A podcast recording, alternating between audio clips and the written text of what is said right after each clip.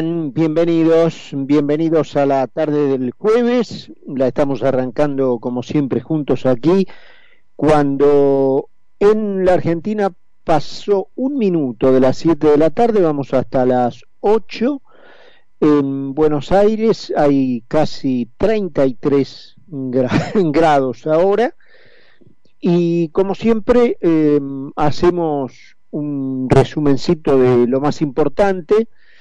Quizá deberíamos agregar en estos tiempos un mini capítulo de lo que ocurrió en el Mundial, la victoria de Brasil hoy, eh, de los candidatos y por el oponente que tenía, un equipo de Europa fuerte, quizás la más importante, porque los otros, Inglaterra y España, si bien fueron contundentes, bueno, tenían rivales muchísimo más débil, ¿no? Hoy Brasil se impuso a Serbia, que era un candidato incluso a ser revelación del torneo, y le ganó con dificultad, eh, fuera de los últimos veinte minutos, media hora del segundo tiempo, del partido, digamos, eh, en donde ya en ventaja sí se sintió más cómodo, hasta ese momento le costó. Eh, Uruguay empató cero a cero hoy con Corea. Eh, Bélgica le ganó, eh, no, eso fue ayer, le ganó uno a cero a Canadá, eso fue ayer. Eh, así que los sudamericanos hoy con un empate, eh, los uruguayos frente a Corea del Sur y los brasileños con primera victoria con un rival eh, que había que sacar, sacarse de encima. Eh, siguen los interrogantes sobre el tema eh, Messi y su lesión. No, no hay, eh, digamos, mayores novedades. Eh, no es, según él mismo, una lesión. Es simplemente un... un resentimiento en la zona del solio y el tobillo derecho, eh, que le impide a lo mejor esos desplazamientos ultra rápidos en piques cortos.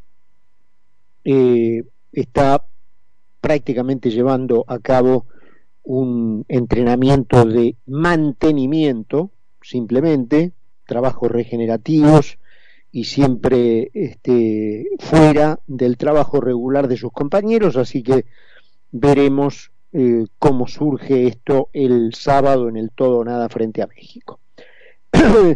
Pasando al resto, eh, hoy una jornada financiera que regresa eh, firme sobre el dólar en la calle, llegando a trescientos diecinueve pesos, ya en una hilera de varios días de crecida, Eh, con el anuncio de una nueva ronda de hot sale soja, eh, así creo que con toda ingeniosidad, este, la verdad, buena, de la propia gente del campo en la primera ronda de el dólar soja, hará unos cuatro meses más o menos, la bautizaron con toda razón hot sale. En aquellos días, recuerdan ustedes, doscientos pesos. Ahora se dice que lo van a llevar a doscientos veinticinco pesos, obviamente muy muy por debajo eh, de el, los precios libres del dólar, que repito, hoy en el caso del blue alcanzaron tres diecinueve y mm, en el caso del dólar tarjeta está con todos los impuestos que te meten por la cabeza casi en trescientos cincuenta pesos, y los dólares de los mercados legales que operan en bolsa y eh, en contado con liquidación, al, pasando los trescientos veinte pesos. Eh, así que este dólar soja, obviamente eh, mejorado respecto de la valuación oficial, pero muy distante de los dólares libres. Y esto es lo que ha anunciado el gobierno. Un día muy, eh, digamos, judicial, y dentro de lo judicial de Corte Suprema hoy, es decir, con la Corte en el centro del protagonismo, Primero, porque respecto de la ciudad de Buenos Aires tomó dos decisiones. Una, posponer la resolución final sobre el manotazo que el gobierno federal en plena pandemia, recuerdan ustedes, en dos mil veinte, le dio a un punto tres de la coparticipación federal a la ciudad, que le quitó en aquel momento cerca de, yo no quiero decir un número equivocado, pero cerca de cuarenta y cinco mil millones de pesos, si no fueron más. Este, después lo vamos a confirmar en el curso del programa. Eh, en todo caso, mensaje vía satélite para, para Charlie Poncio. Este, a ver si mientras tanto, hasta que estemos después en nuestra charla con él, lo confirmamos. Pero el manotazo de Alberto Fernández, del cual Rodríguez Larreta se enteró eh, cinco minutos antes, recuerdan ustedes, en aquella parodia eh, que yo creo que fue luego que se supo de ese manotazo. Bueno, uno empezó a atar cabos y había muchas posibilidades de llegar a la conclusión de que todo aquel revuelo de la policía de la provincia de Buenos Aires, recuerdan ustedes, fue armado a propósito para, eh, bueno, figurar una necesidad extraordinaria de fondos. Recuerdan que el presidente en plena pandemia citó a Olivos, a todos los gobernadores, y eh, incluso a los representantes de la ciudad de Buenos Aires, que en el mismo momento en que el presidente hacía el anuncio se enteraban. Eh, creo que Rodríguez Larreta lo anoticiaron diez minutos antes por teléfono, eh, y bueno, allí, repito, no quiero estar repitiendo una cifra equivocada, pero fue un punto tres de eh, coparticipación que se le robó a la ciudad, eh, algo así como cuarenta y cinco mil millones de pesos de aquella época, porque ya con dos años vista y viendo cómo están los, las cotizaciones del dólar, ya hay que decir, cuando uno habla en pesos de un tiempo pasado, ya hay que decir de aquella época, ¿no es cierto? Eh, Eh, así que, eh, naturalmente, hoy, traducido a dólares, serían muchos miles de millones de pesos más.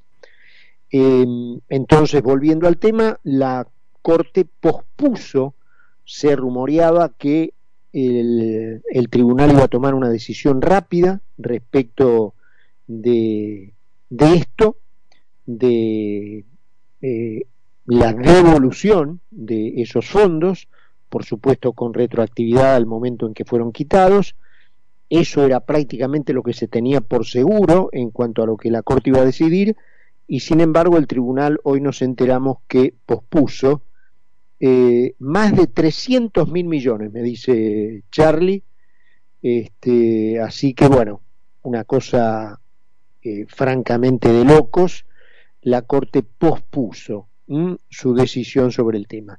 Y en otra cuestión que también compete a la ciudad de Buenos Aires, la Corte eh, también eh, frenó su decisión eh, respecto de eh, los impuestos que, para suplir el ingreso manoteado por el gobierno federal, eh, Horacio Rodríguez Larreta implementó respecto de ingresos brutos y de las tarjetas de crédito.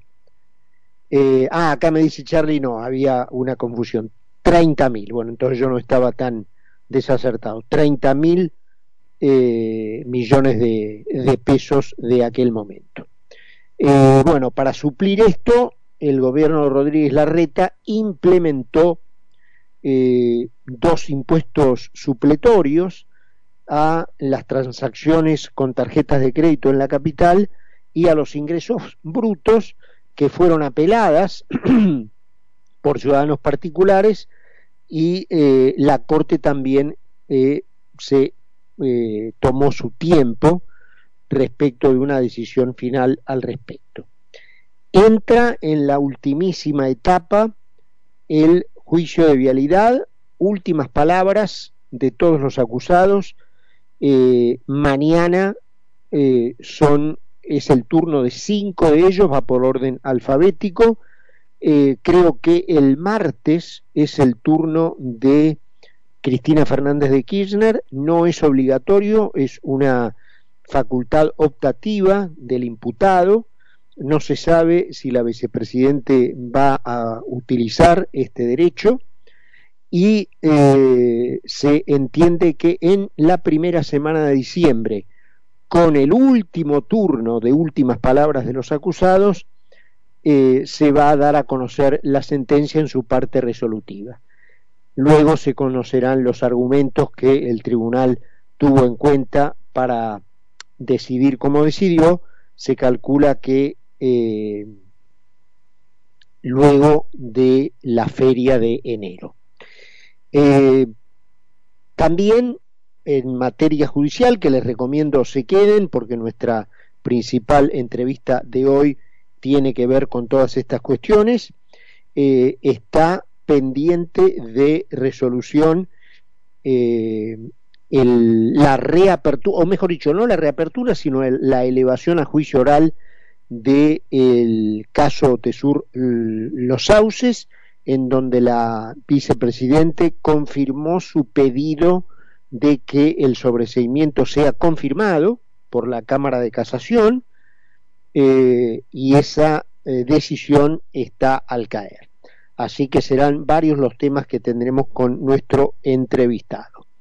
En materia política se conoció ya la confirmación de quien, por su actuación en la pandemia y bueno, su desempeño en general muy aprobado en el ámbito de la ciudad de Buenos Aires, eh, Fernán Quirós, el ministro de Salud, será uno de los candidatos a suceder a Horacio Rodríguez Larreta por el PRO dentro de la coalición Juntos por el Cambio. Allí hay muchos que se disputan ese lugar. Está Martín Lustó, está eh, Ricardo López Murphy, está eh, García Moritán, eh, en fin, hay un arco muy muy eh, abierto eh, de esta Soledad Acuña también, Eh, de candidatos de Juntos por el Cambio, tanto de los radicales como de Republicanos Unidos como del PRO. Eh, sigue la cuestión muy muy densa con el tema de los planes potenciar trabajo. Saben ustedes que allí hab- había casi un cuarto de millón de planes discutidos a propósito de una investigación iniciada por el ministro de Desarrollo Social anterior, el señor Juan Zabaleta, eh, en un entrecruzamiento con la AFIP. Eh, el resultado final cierto, concreto hasta ahora, es que Victoria Tolosa Paz solo dio de baja el diez por ciento de esos planes, dos mil doscientos, aduciendo en gran parte que eran cobrados por fallecidos y por otras personas que se había corroborado que habían comprado dólares. Pero eh, la ministra aduce, y esto es lo que resulta extraño, que eh, mm, otras personas que en principio se creían impedidas de cobrar el plan porque eran propietarias de bienes registrables, según Tolosa Paz, el hecho de tener propiedades, incluso hasta embarcaciones, no son óbice a cobrar el plan.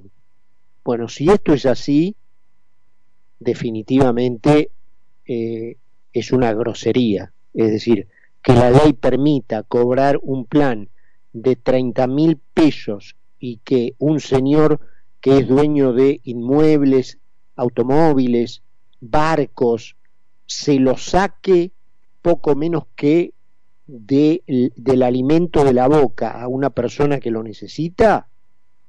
Eh, si eso es lo que dice la ley, como dice Tolosa Paz, es un escándalo, es un escándalo. Eh, así que a, allí están interviniendo dos fiscales, Guillermo Marijuán y Eduardo Tallano. Este último ha cursado escritos de cuestionarios a Tolosa Paz, a Carlos Castañeto y a eh, el titular del Banco Central, para que respondan una serie de preguntas respecto de los planes, qué recaudos se tomaban, cómo se vendían los dólares a eh, los beneficiarios del plan, eh, cómo esa irregularidad no surgió de manera inmediata, en fin. Recordemos, Eduardo Tallano es aquel fiscal eh, que fue presionado a jubilarse por parte del ANSES por ser considerado un contreras. Eh, él se resistió, de hecho sigue siendo fiscal, tiene a su cargo también la investigación de la muerte de eh, Nisman y del escándalo de las vacunas V I P. ¿Mm? El, este es el mismísimo eh, fiscal Tallano. Eh,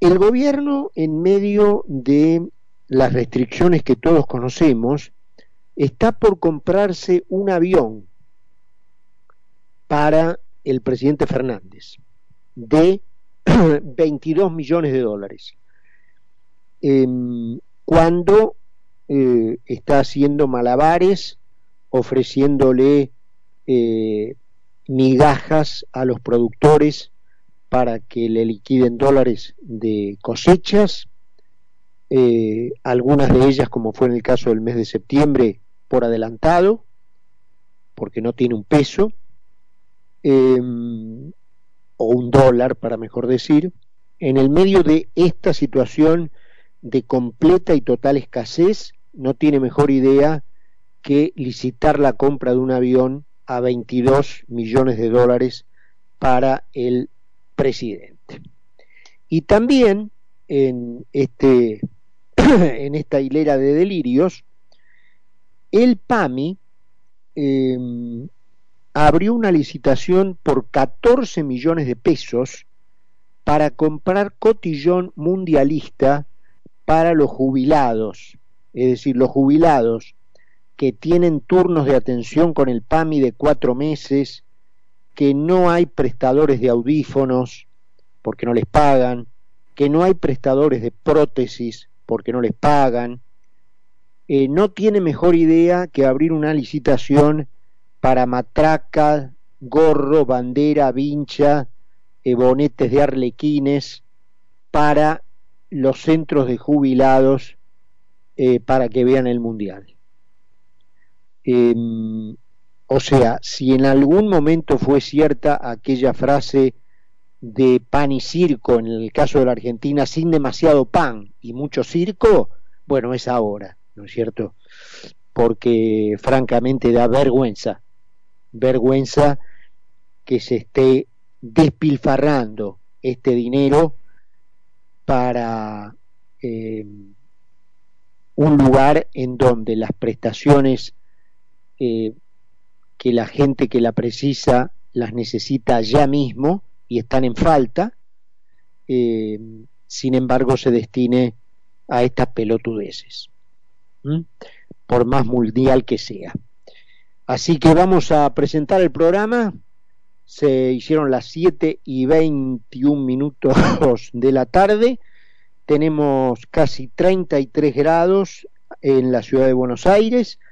Eh, repito, vamos a presentar el programa y estamos de regreso. Carlos Mira y Carlos Poncio.